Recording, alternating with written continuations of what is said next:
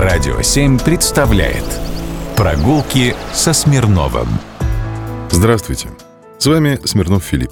Изучая тут историю купеческих родов, натолкнулся на интересную информацию в отношении начала автомобилизации Москвы. Было несколько предпринимателей, которые в начале 20 века посвятили себя скорости и прогрессу. Нашел вот, что в 1912 году проходит 100-километровая гонка. На соревнования заявлен принадлежащий фабриканту Густаву Листу четырехцилиндровый Бенц мощностью 200 лошадиных сил. Заявка поступает от московского дилера этой немецкой марки «Диета». Однако доподлинно известно, что выставлен был на соревнования автомобиль «Бенц», принадлежавший как раз московскому предпринимателю Густаву Листу. Ему в 1912 году было 77 лет. От лица московской автомобильной тусовки выступает немецкий гонщик Пауль Дитрих Шпанман. Экипаж Бенца установил в том году всероссийский рекорд скорости – 201 км в час. А финишную черту на 33-м километре Санкт-Петербургского шоссе, это под Химками, они преодолели на той гонке первыми. Как я уже сказал, в той машине было 200 лошадиных сил при массе болида 1250 килограммов и объеме двигателя в 21 литр. Сын Густава Листа был на той гонке. А в 1925 году он поступил конструктором на завод «Амо». Мы все его знаем как ЗИЛ. Еще. В мемуарах Феликса Юсупова можно прочитать такую историю.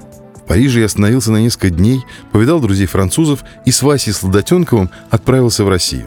Он вез меня на своей гоночной машине «Лина». Мчался он с бешеной скоростью. Когда я просил его сбавить скорость, он смеялся и прибавлял газу.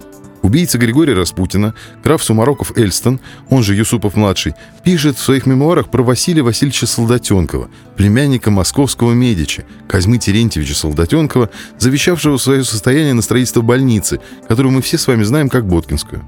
До 1920-х годов ее называли Солдатенковская. Так вот, его племянник тоже ставил рекорды скорости. Так, в 1904 году он стал первым российским гонщиком, который преодолел порог в 100 км в час. А в 1912 году в гонке на одну версту, это своеобразный дракрейсинг того времени, он поставил всероссийский рекорд, без малого 150 км в час. А еще братья Копцовы, еще один купеческий род, создали свое сборочное производство на улице Воронцова поля 12. На шасси «Опеля» и «Бенца» они ставили кузова собственного производства и увлекались автопробегами. Например, в 1911 году Сергей на автомобиле «Ля Бюир» и Михаил на «Бенце» доехали из Санкт-Петербурга в Севастополь.